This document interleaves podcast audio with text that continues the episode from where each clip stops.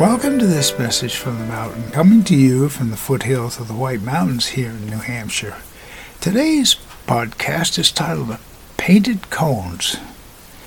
The pine cones that have fallen and have laid on the ground for a bit up on the mountainside, some of them have taken on a white color.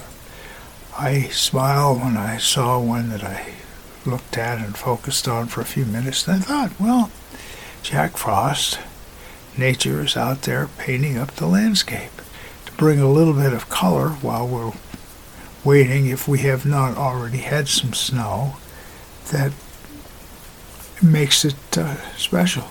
Sort of a holiday feeling.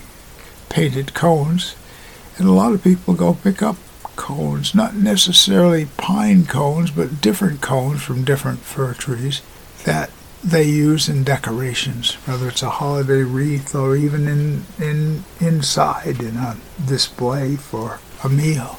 And yet the cones all have a purpose because when the trees release them, they take their journey and in that painted cone there's some seeds ready to sprout some new pine trees if they were allowed to grow in the future. But of course we keep the field mowed so that it does give the wildflowers a chance to grow the next year for the wildlife. End of view.